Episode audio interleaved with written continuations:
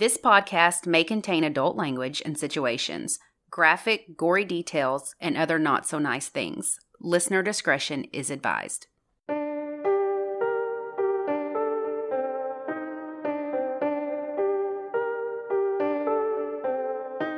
I'm Ashley. And I'm Lacey, and this is United States of Murder. This week, we're in Connecticut talking about a diabolical double murder that was recorded on an answering machine. Then we'll discuss a missing mother of five. So buckle up and join us on this dark and twisted ride through the Constitution State. Technology consistently lets us down. How many times have you accidentally dropped your new phone to find the screen completely shattered? I'm dealing with iPhone issues myself right now. Some people buy the latest and greatest only to be disappointed yet again. Today, I'm going to tell you about a case from the 90s that was, believe it or not, cracked by an old school answering machine. Of all the things to actually help solve a crime, who'd have thought? There have been a few instances of attacks being recorded on purpose. On January 27th of 2003, 32-year-old Jennifer Clemmings of Stone Mountain, Georgia was begging for her life. And in her final moments, she was able to call a friend, but the call went to voicemail. She was brutally stabbed 22 times in her own home, but the killer's voice was captured on the voice message. Unfortunately, this is still a cold case, but with this recording, hopefully one day, one day soon, it will be solved. The murder I'm about to tell you about was seemingly recorded by accident. Today I'm going to tell you about Patricia Lynn Steller, who resided in Middletown, Connecticut. She was born in 1950 in Hoosick Falls, New York. And while she resided there, she was active with both the Little League Baseball and the Miss Softball League as a coach. Miss Softball? Mm-hmm. Yeah. Her hobbies included woodworking and restoring furniture, and she later moved to Middletown and was employed at the Wesleyan College in the maintenance department. Her 26 year old nephew, Ronald King, who went by Ronnie, lived with her at her house. How old was she? She was 43. Okay. He also worked at the university, and they were both really close to their family, which kind of makes sense that he needed a place to stay, so he moved in. Well, in April of 1993, Patricia started dating a woman named Gina Cochia. At the time, Gina was an executive housekeeper at a resort hotel in Vermont. So they met because Gina had an aunt in Connecticut, and this aunt was friends with Patricia. Okay. And she kind of introduced the two, and Sure. they hit it off. So they had a long distance thing going for a while. But that summer in August, Gina, up in Vermont, decided to move down to Connecticut with Patricia. Gina also took her small Pomeranian with her when she moved. Patricia's house had a doggy door, which was perfect. Ew. Ooh, to the doggy door. No. I think Pomeranians are not my favorite dog. Oh my gosh. Come for me. They're, gonna, gonna- come oh in the boy. They're- swarms. I think they're cutie pies. I think they're little cutie. I've never had one. I had a They're yappy. best friend in high school who had a couple, and they were mouthy. They're very yappy. They're so hoity-toity though, with their little legs and prance. I don't know. Anyway, everything sounds great, but of course, something else is brewing. A couple of years prior, Gina met a woman named Janet Griffin at the resort in Vermont that she worked at. So Janet was a housekeeper, and Gina was her supervisor because Gina's the Mhm. executive housekeeper. So they became friends. They ended up sharing an apartment together. So they're friends. They work together. They hit it off. They become roommates, and they eventually Scissor. they get together. Yes, they become lovers in Rutland, Vermont. Well, this relationship wasn't a great one. It wasn't anything terrible, but Janet was kind of controlling. Gina just was kind of like, I'm not vibing with you. That's just, those are my words. In my mind, this is Marge Simpson's two sisters. That's who's playing these characters in my mind right now. Oh. Lord, oh Lord, I know who you're talking about. Yeah. This so, is them. In June of 1992, Gina broke off the romantic relationship. So this is like the year before she meets She breaks it off. the other one. Yeah, she breaks it off, but it's definitely a messy. Not, Not many of them are. She said they could stay friends and roommates. No. Well, this wasn't a mutual breakup. Janet didn't want to break up. She didn't get why Gina wanted to break up. She loved her. She wanted to stay together. She's like, we're great. And Gina's just kind of like, no, we're Not not. We're it. not. We're Yeah. not staying together. Well, around that same time, Gina and her dad bought a two bedroom house in Vermont. So Gina moved out of her apartment and moved into this new house, but she told Janet that she could still be her roommate. So she moves in with dad. So Two. yeah, so it's they have to share a room. Mm, it's three's company. No. So yeah, they're sharing a bedroom. Do they have bunk beds? No, they did not have. They sleep in the same bed. I looked through all the case notes. Okay, I looked through all the case notes and did all the digging. It's probably in, This was a detail that was Yeah. never mentioned. not an period. important detail. I'm Yeah. just curious. Continue. I'm sorry. I wish I knew. I wish I knew that, but I swear, I looked. You know, I looked. you know, they're still cutting paper. Well, no, no, no. They had no funny bu- business going on in the room, for real. Janet tried, but Gina was like, no, I'm not into you anymore. Gina was done. she's done. She was totally checked out, but Janet was still in love with her. So at this point, they're sharing a bedroom. Janet's still in love with her. You have to think she's probably thinking, we're going to get back together. Sure. She said I could move in with her and stay in her room. So She probably thinks she has a good shot at Of course. eventually working out. So they stay roommates for a while until Gina meets and falls in love with Patricia in Connecticut. hmm So Janet didn't know she was dating. Gina kept this on the DL. Gina wasn't telling her I'm dating her. So Janet thought Gina and Patricia were friends. hmm Kind of like how they started out. They were friends and roommates. So she thinks they're friends and roommates. She gave her a deadline in January of 1993 and said, You've got to find a new place by June. That gives her six months. Six months, That's yeah. a pretty freaking long time to find Sure. a new place. She didn't have a lease to break. Yeah. So Janet's upset. She's been living with her all this time, and now she's like, This is really over. She's moving to Connecticut. I've lost her. This is not Yeah. good. Janet begged her to stay and asked her to get back together, blah, blah, blah. And Gina was like, No, it's not happening. Again, we're done. She was just consistently like, No, we're done. So in May of 1993, Janet finally moved out. She moved in with a friend named Natalie Jurgen. Janet told Natalie that she's still in love with Gina. Big surprise, but she said she's going to get Gina back.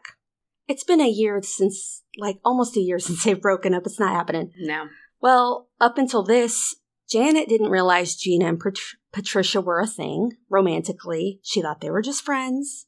So, Gina, these are women in their 40s. Gina set Janet down and said, We're done for sure, and I want you to know we're seeing someone else. She handles it very maturely. hmm This is the 90s. She can't just send a text.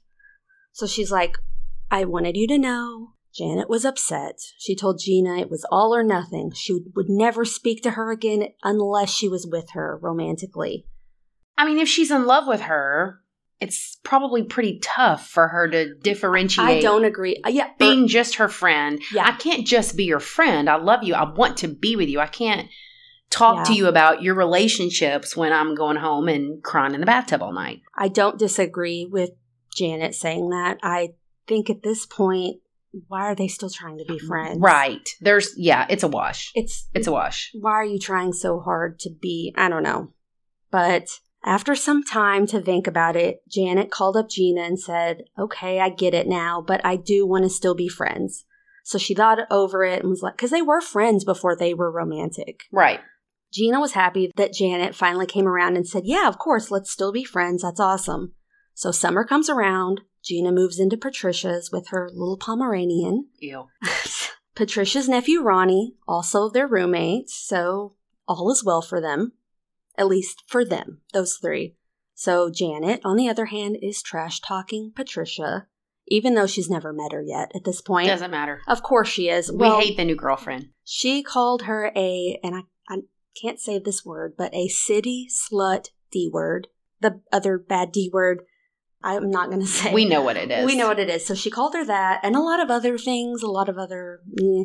She also told a coworker in August of 1993 that Patricia was holding Gina captive in Connecticut Oh shit. and ruining her life.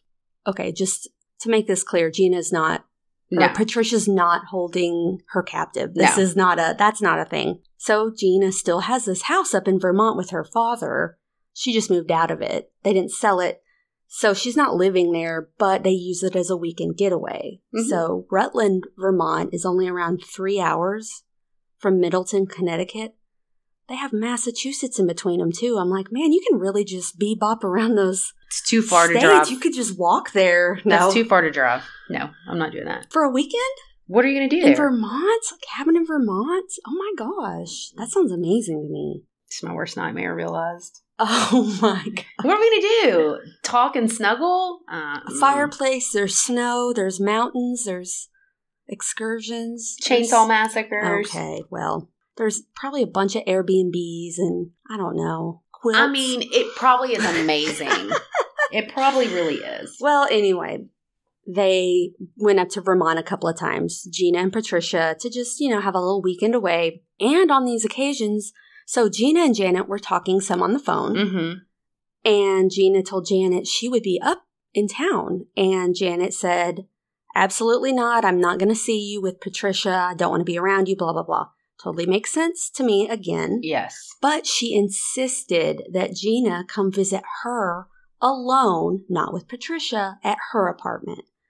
No. I get you don't want the new girlfriend at your house, but if I'm you should see her pers- no. her perspective as well. Like she doesn't. You're broken up. Why? If I'm there with this my is beating a dead girlfriend horse. or boyfriend, whomever, for the Mm-mm. weekend, I'm not trying to reconnect with an ex. Could you imagine if you're up there for the weekend with a new fling or whatever, and you're like, "Oh, my ex that we we just got done living together. I'm gonna go meet him at his place for a little bit." And you can't go. But Patricia was like, okay, fine. I mean, she was cool with it. So she did, and she visited her. But after this, she said, okay, I'm not going to be visiting you alone anymore. This was it. I think she probably felt bad for her. Kinda Kind of like, closure. oh, yeah. And she did it. So Gina was like, I want to be friends, but it's too complicated for me to just come to your house alone. And Janet told Gina she was unsure of what she was capable of doing under those circumstances. Meaning, like, she didn't trust herself around Patricia. Like, what are you going to do? It was just kind of ominous. Yeah. So the very next afternoon, on Octo- on Monday, October 4th, Janet and her daughter Melody, she had a daughter, decide to go to Patricia's house for an unexpected visit. She has not even seen Patricia at this point, wouldn't even see her in Vermont, so she's like, let's drive down to Connecticut. And take my kid? Yeah, yeah, and pop in. So she told Gina they were shopping in the area and just decided to pop by for an unannounced visit. I'm like, you couldn't find a mall in Massachusetts? You're not, you're going all the way to Connecticut. Give me a break. Janet really just wanted to see the inside of Patricia's house. We can say she was just nosy at this point. Who knows? But while she was in there in the kitchen chatting with Gina, Gina told her a funny story about how once she accidentally locked herself out and she had to crawl in using the doggy door. How many doggy door situations have we had? Enough to know doggy doors are scary. I told you first. and this is a Pomeranian. first case ever, first episode. I had a roommate that had a doggy door. She had two Shih Tzus, and we locked ourselves out, and I had to crawl through it. Now, at the time, I had not had children and was about 40 pounds lighter. It was a struggle for me to get through it. I am 5'2, I and I weighed like it'd 110 harder. pounds. I would think it'd be pretty freaking hard to get through a doggy door. It was very hard. Like, I was like, there's no way. I can't. I mean, it wasn't made for the Pomeranian. It existed before Sure, the Pomeranian was but there. still, but I can't imagine. They're not. they're not for humans. I've never seen one where I'm like, that's easy. Right. No. But she was telling her Oh, about boy. it, so she slipped out that information. Well, mm. after this first trip, Janet and her friend Natalie, Natalie Jurgen, who she was living with now, made four trips to Middletown before November of 1993. Mm-mm. One time, she told Natalie she wanted to see where Gina and Patricia lived. She acted like she hadn't seen it before. So on this trip, she was planning to write on Patricia's car using a marker. I don't know what she was going to write, she didn't say, but she did not end up doing it. Gina and Patricia didn't know about this. So these were visits that were Mhm. unknown to them. A few weeks later, she asked Natalie to go back down with her to see where Patricia worked at Wesleyan University. Yeah, they drove to the campus. Janet found Patricia's car and she took some pictures of it with a camera. Then Natalie drove Janet around the area nearby Patricia and Gina's home, and Janet was scribbling down notes about it in a pad. Very, ugh. This is where you start like, hey, I'm a friend helping you out by doing all this stuff, but why are we doing this again? Right. After the second trip to Connecticut, Janet told Natalie, her friend, that she planned on killing Patricia. Natalie still drove her to Middletown again in October. She told Natalie she was going to kill Patricia at a stop sign on Brush Hill Road and that Patricia was the reason behind Gina breaking up with her in the first place, which isn't true. She had already b- broken up with her. And she thought if she killed Patricia, she could get Gina back. Horrible plan, obviously. That never works. A week later, Natalie drove her down there for a fourth time. Wouldn't you be? No, you can get a bus ticket. I don't care. She parked her car several blocks away from Patricia's house. She stayed in the car while Janet walked toward the house. Janet got back in the car just 15 minutes later and drove down Brush Hill Road again before returning back up to Vermont. She said that that was the road she planned on killing her on. Yeah. So she has another coworker named Gordon Lee Frunine the second that went by Butch. So we're going to call him Butch. He said he would go back down to Middletown and assist. Butch was known as a meek, submissive guy. He wasn't one to take the lead, but I don't know how he got the nickname. Janet gathered a bag with a black cap, glove, and a gun. The weapon was a 100 year old 32 caliber handgun that had been given to Butch by his father. And I don't know a whole lot about guns, but from what I read, this isn't a very powerful gun. But Janet told Natalie she was going to use that gun to kill Patricia and to wish her luck. And then they drove to Middletown. So Natalie didn't go with her, but she had just said, I'm going to kill her, wish me luck. And Natalie's like, "Okay, Later." bye." No, she didn't say that, but like, girl, call the. Co- mm.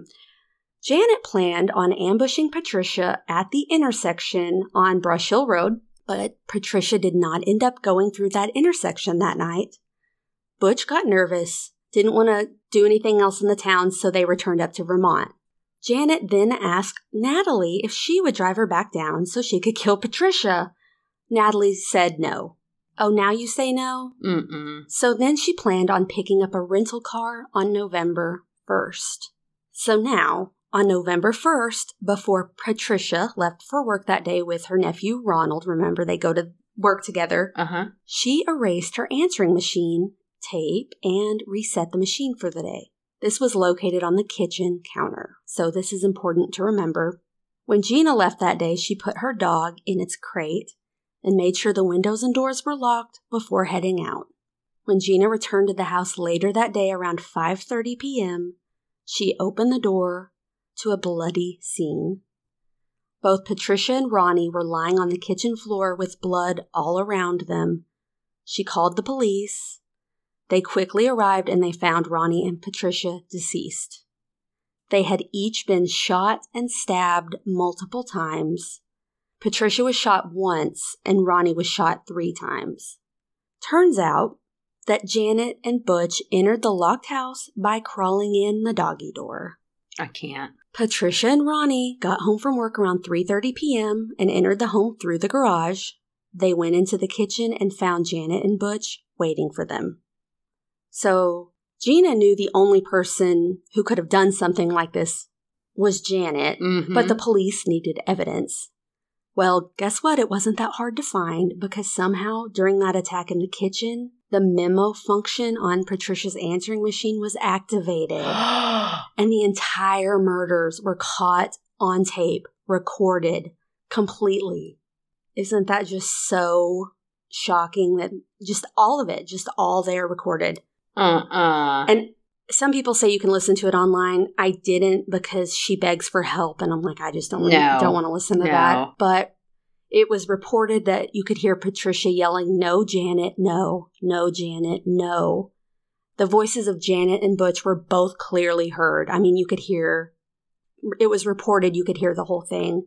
There were four gunshots, and they were both somehow still alive, but the gun was emptied. They thought that would be enough bullets. So, because of this, so Janet was the one that shot, and she's like, crap, I need help. So she asked Butch to grab a knife. He grabbed a butcher's knife from a knife block on the kitchen counter and handed it to Janet, who proceeded to stab them both several times.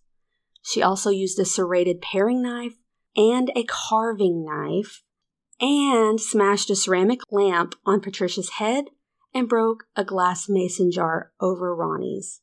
Janet cut her hand on the glass shards from the mason jar. They left the knives at the crime scene but took the gun. Blood from Janet's cut hand was found on Ronnie's clothing, on the wall leading to the front door, on the carpet, on the walkway lead, leading away from the house, and in the rental car she had. So she left DNA absolutely everywhere. Not to mention, Lisa Flagg, a woman who was visiting a friend in the neighborhood, saw Janet and Butch leave Patricia's house around 3:55 p.m. They left and drove to a nearby pond and threw the gun in it, but it was found, and Butch's father identified the gun as the vintage one he had given his son. Yeah. Police paid Janet a visit at her place in Vermont, and she was cooperative and even gave them her blood for testing. That's how they were able to find out it was her blood all over the place. She, of course, said she was innocent and not involved in anything. And they asked about her hand because it was all cut up, and she said, Oh, yeah, this is from a light bulb that broke. At this point, she did not know about the recording on the answering machine. Butch, on the other hand, broke down immediately under interrogation and confessed absolutely everything, and that's how they found the gun in the pond. Mm-mm. Plenty of evidence, of course, to arrest them, and they went to trial. Janet put in a formal plea of not guilty, but the jury found her guilty, as charged on all accounts. Janet was ultimately convicted of two counts of murder in addition to a single count of a capital felony Although her conviction warranted a death sentence, the court showed leniency and instead sentenced Janet to life in prison without the possibility of parole in 1996. This you see this all the time with women. They often get out of the death mm-hmm. penalty. Up until this point, neither of them had criminal records at all. So Janet was a Girl Scout leader and a mom Butch was just this meek dude that barely had any friends. So this shocked people. Right. They were really shocked by all of this.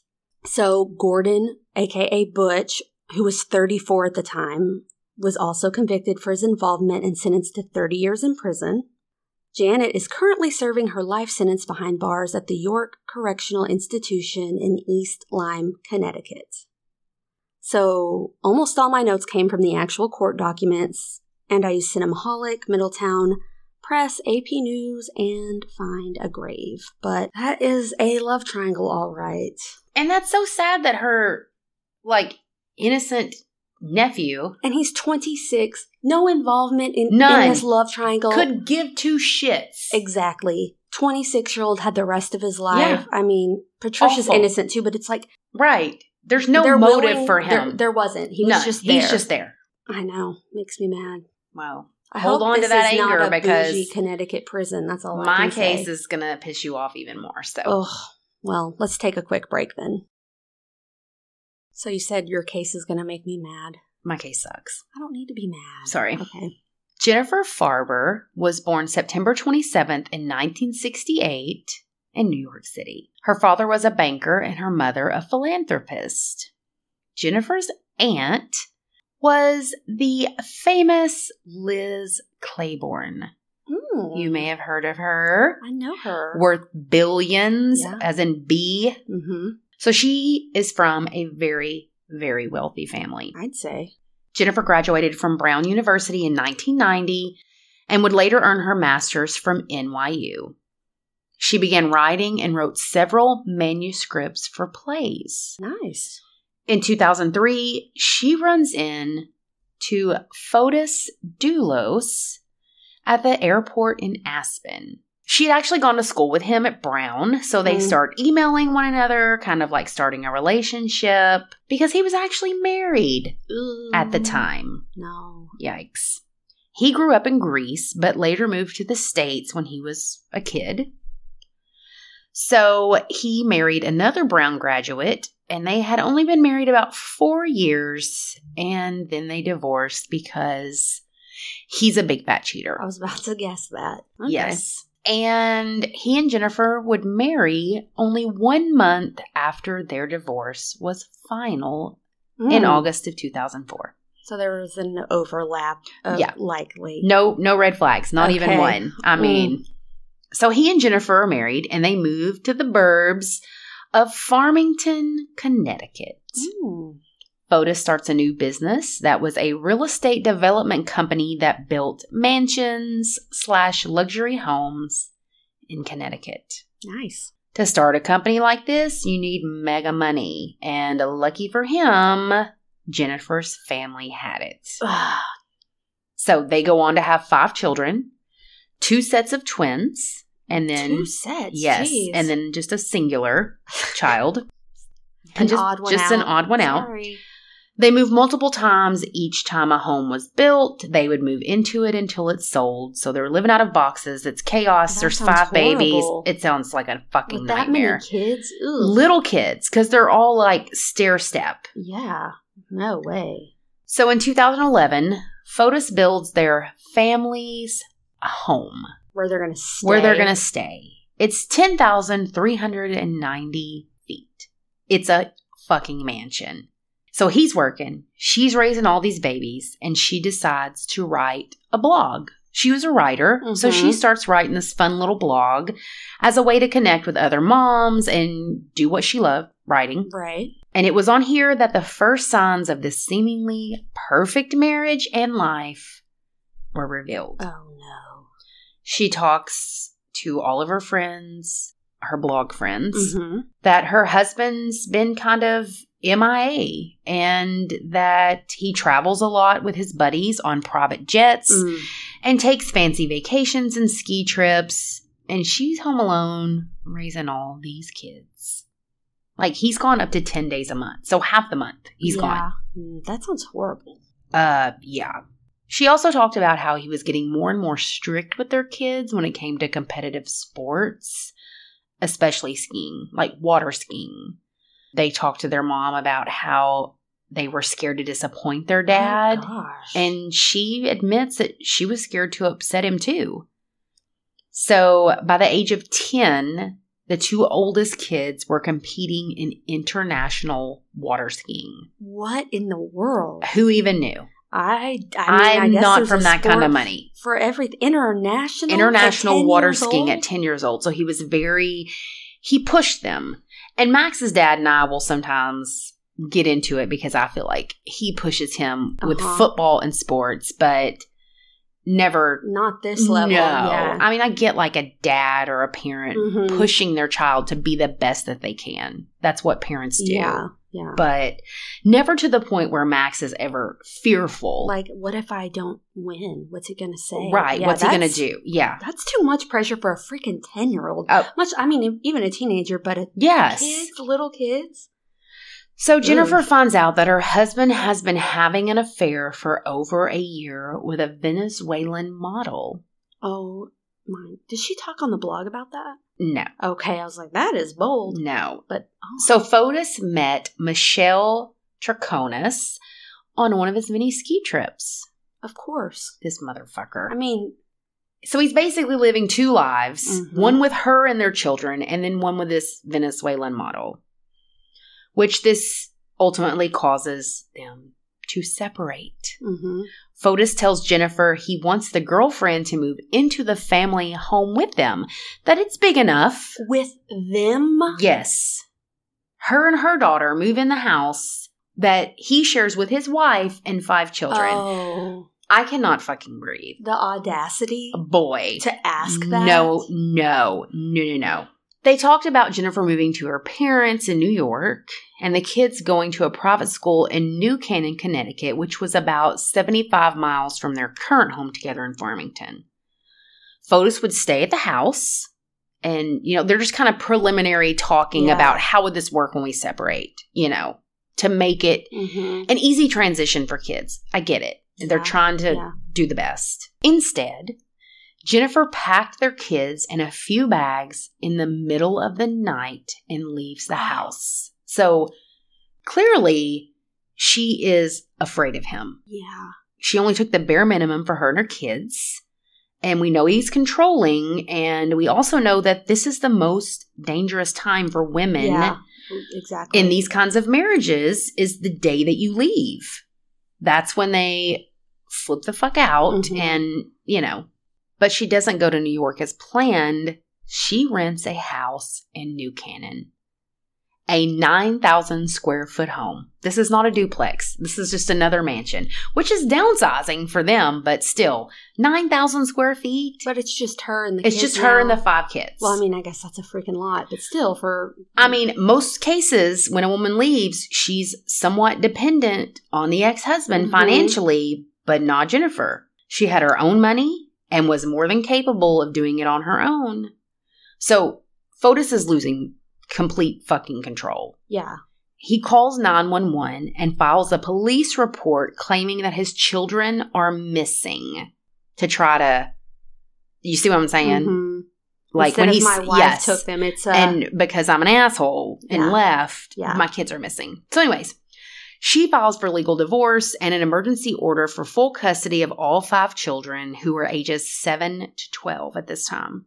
mm, The judge says, no, suck it up. You have to co parent. Y'all need to figure this out. She claims that he threatened to kidnap the children and that if she doesn't do what he says, kill her too. That he had called Mm. her and told her this, but it's all hearsay. yeah, She also claims that he moved the new girlfriend and their and her daughter into their family home. The kids would also tell their mom that he bought a gun. Mm. Yeah, no, mm-mm.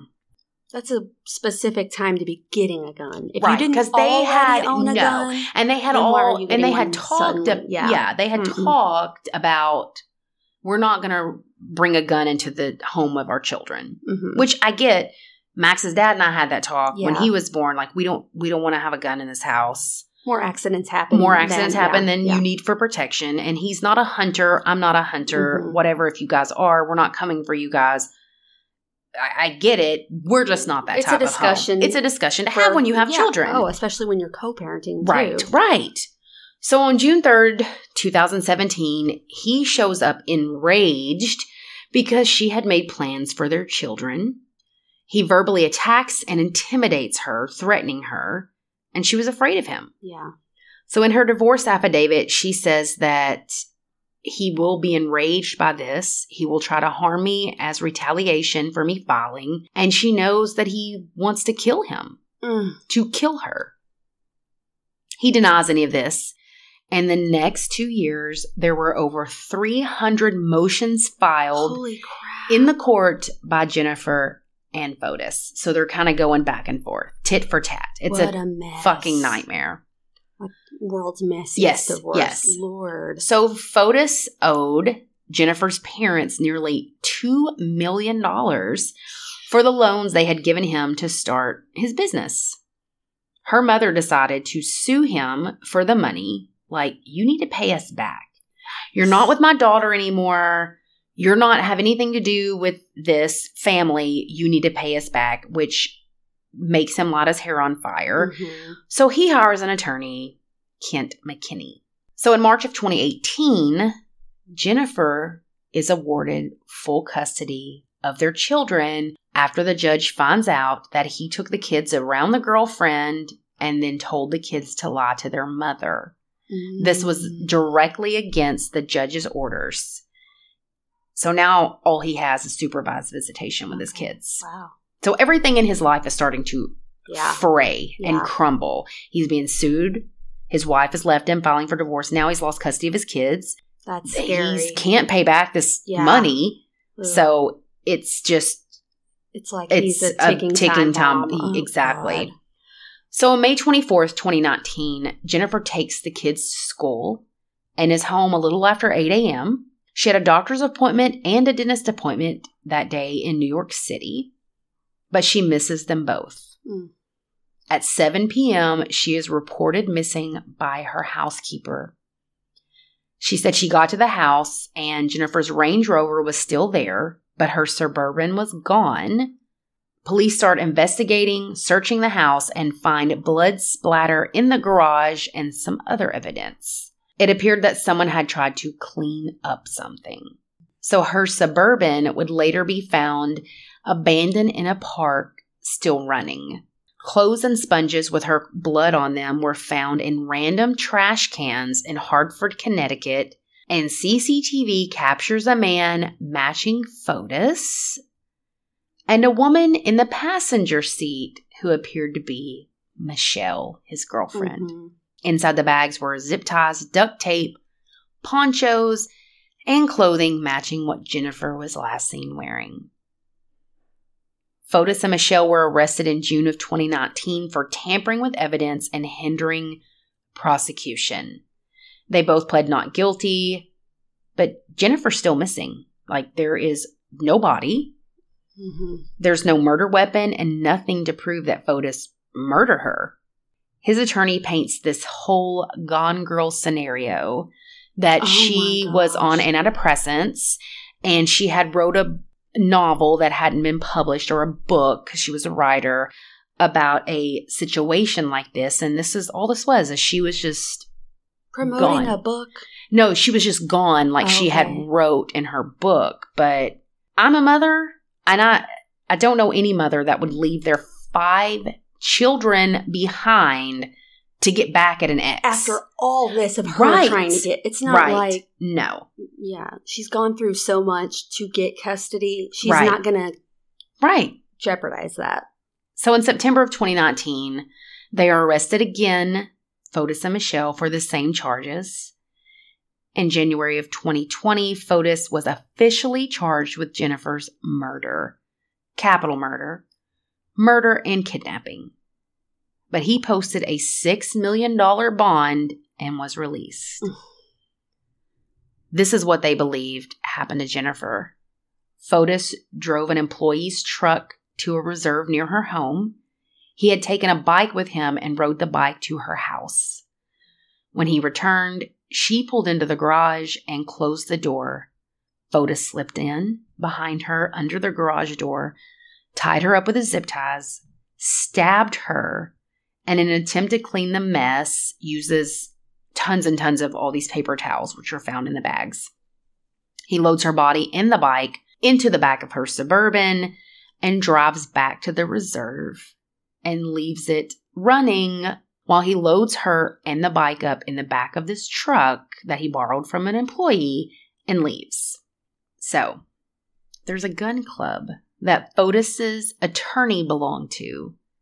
And six days before her disappearance, two people were walking along the property behind the club and found a two foot wide, six foot long, and three foot deep hole Oh no. that had two bags of lime in it, which is very suspect. yeah.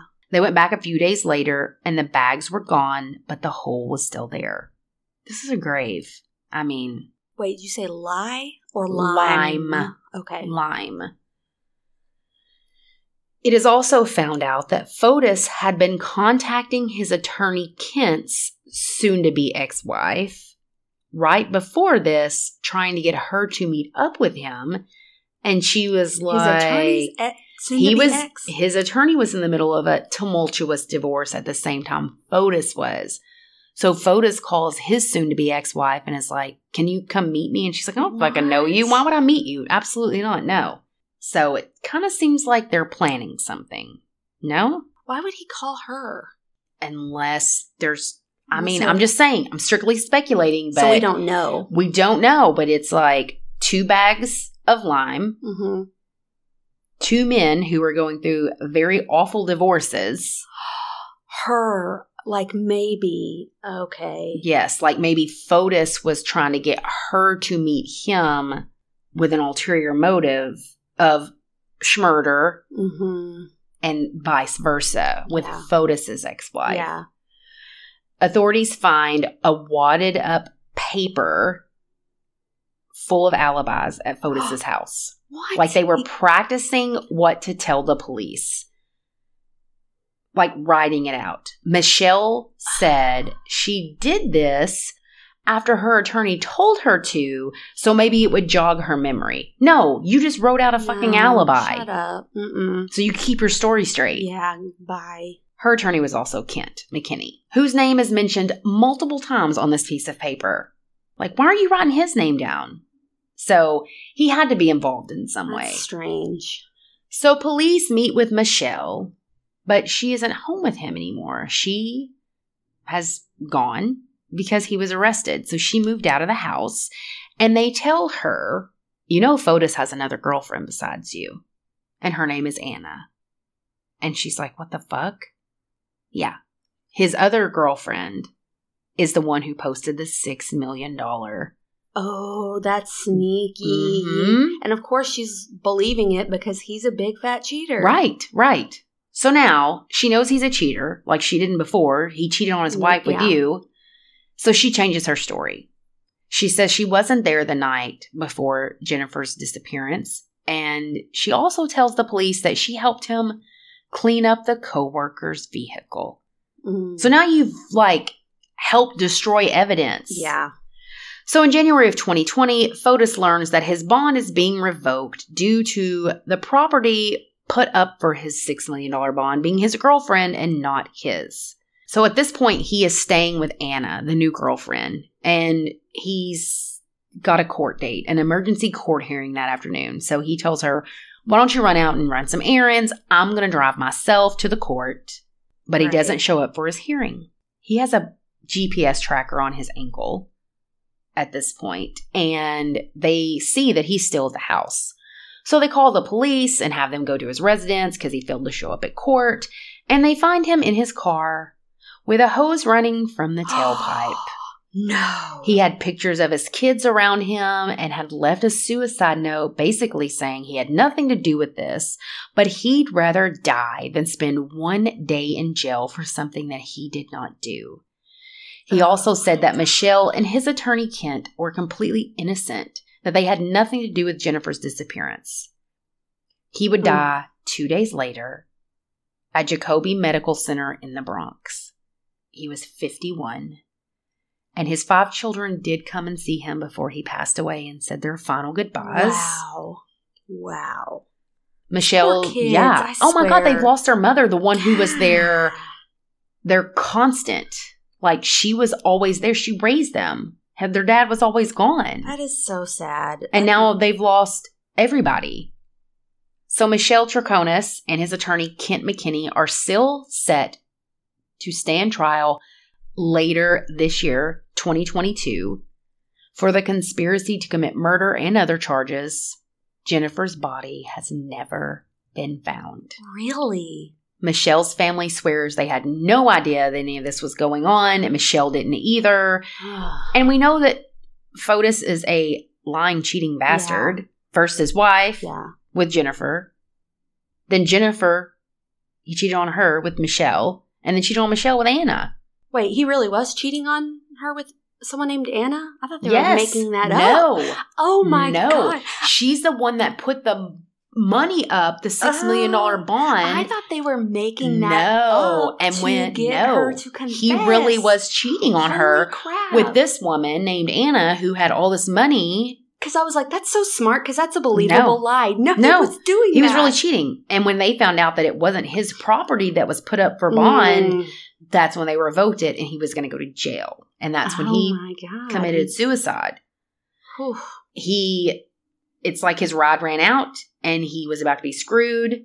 So he Wow. committed suicide. Wow! Wow! Wow! Wow! Wow! So there's a new bill known as Jennifer's Law in the state of Connecticut that protects domestic violence victims subjected to manipulative and isolating conduct that traps them in abusive Mhm. relationships.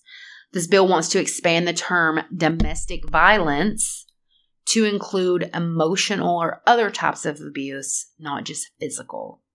And I really hope this passes because domestic abuse, any kind of abuse, doesn't always have to be physical. no. You can scream in somebody's face and lock them in a room, and that's abuse. You never touch them, Yeah, yeah. but still, that's there should be stricter laws. Mhm. I'm just saying. no, I agree. Jennifer's five children are being raised by their grandmother in New York City and are said to be thriving. So, Good. They've gone through so much. uh, yeah. Oh, So there are 92 podcasts about Jennifer Dulos. Check them out. I listened to about 92 of them. I haven't heard about this. Um, there's also a Beyond the Headlines movie, Lifetime movie oh. on Hulu where Annabeth Gish plays Jennifer Dulos. Uh huh. There's 48 hours and a Dateline special about this. And we will put up all Yeah. the pictures. And she's gorgeous. This is little tiny petite thing, loving mother of five. Her friends just raved about. She was brilliant. She was so smart and educated, and Yeah. she just wanted her husband and and home and children and love and turn into a fucking a nightmare. Yeah. Yeah. So, anyways, y'all can uh watch that movie. It's really good. And I mean it's fucking awful, but it's Yeah. it's done well and uh the 48 hours in Dateline and like I said, literally a million podcasts about her story and Mm. I hope they find her body. So Yeah, there's I- some type of closure. And then he fucking killed himself. That infuriates me. So no answers. Nothing. At least say where she is, no. so these kids no. can Right. That's their mother. closure. I, He doesn't give a shit about his kids No. or why would no, he It's all kill their mother? Mm-mm. So anyways, maybe when they go to court, if because it's still all at you know up It's in the air, in- we don't know that Kent, his attorney, had anything to do with it, or yeah. Michelle even knew. We don't know any of that. We'll have to stay. so tuned we'll have that. to figure. You know, we'll stay tuned and update you guys. So, anyways, We're probably gonna have to do an update episode soon. We've had so many. I know Uh, we really have, Lady from the dunes I has been that. identified. I posted that article. and the the girls on the track. The girls on the track. Yep. That I mean, we have all the. I mean, a lot of these are still kind of going on. Sure. So maybe we should wait a minute. But there's so much stuff happening right now. Mm-mm. But we have some new patrons. Awesome. Angela M from Massachusetts. Hi, Michelle. Did I say Michelle? Yeah, you're still thinking of Michelle. I am. I am. The Massachusetts threw you off, Angela. Angela, I'm sorry. It's been a long week. And I have a kidney stone. She's still got Sharon Stone. So, Angela, I really want to pronounce your city's name, but I don't want to give away your information. But just know I'm thinking of its pronunciation in my head. Wait, no one butchers a name like Lacey. I know. She probably is like, thank God she's not saying Well, it. I called her by the wrong damn name, so sorry, Angela. Pick your poison. Pick your poison. And we also have Zan B from Pennsylvania. Oh, fun. Yeah, Zan, I love your name. So, yeah, thank you. We got some Northeast love this week.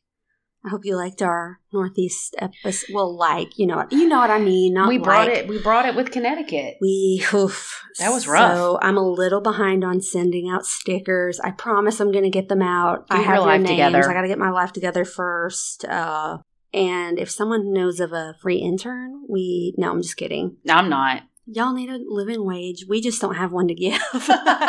We also we need a living no. Need a living wage. But oh, and our patron Tammy G, who's also my sister-in-law, bought us some cocktails for my birthday. Thanks, Tammy. Her, well, her birthday's also on the 11th, so I do want to wish Tammy a happy birthday too. um, my coworker and friend Danielle, her birthday is also on the 11th. Oh, nice. So, I know a lot of November 11 November 11s. 11 11s. Yeah. well, we'll have to have a special cocktail for Lacey's birthday and post some pictures of it. Yeah, it'll be one that someone else makes for me. Yes, we're not doing any work. Oh, I have a black eye, so I'm not doing my. She was- she um, does have my a black eye. things until That's why she was MIA today. I will talk about that more on Wacky Wednesday. So yes. Until then, I'm gonna leave it mysterious. Where are we next week? I don't know. It's New Mexico. Again, do you have a list? I do. Okay, well, I I've sent it to you. I will not send it again. I well, the list She's like, oh, me well, uh, before look. didn't have Connecticut on it, so I was like, what? I'll send it to you. Okay. New Mexico. okay, New Mexico, we're coming for Coming you. for you. We're zooming all the way across We're the map. zooming and real fast because this is going to be my. Well, no, this has been my Freaky Friday. I've already posted. This is the future. Barbarian, the Barbarian. Girl, that was a freaking good movie. I told you.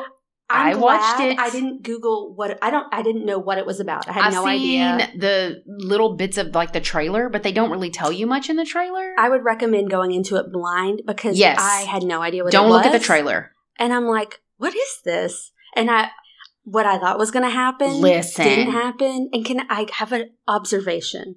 Bill Skarsgård is the taller, spooky Swedish version of Harry Styles. That's my. That's what I'm saying.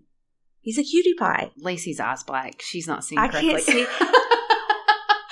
he was great in the movie. He was Yeah. great in this movie. He's a cutie pie. I, I. I thought he was going to be something other than what he was. Does that make sense? I don't want to tell was- too much. Yeah, I'm not going to. I was I was little about him, and then I was like, yeah, about I was, Yeah, there were some surprises, and Justin Long's character. I won't give anything away, but "Ma'am, that was a good. it was great."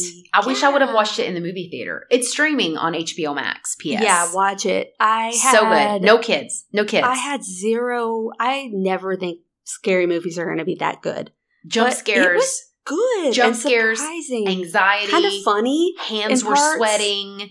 Justin Long's character kind Yeah. of funny. Yeah, added some comedic relief. so good. Watch it. I'm telling Do you. Do it, do it. I watched it Friday night. I wish I could just talk about it, but I'm I not.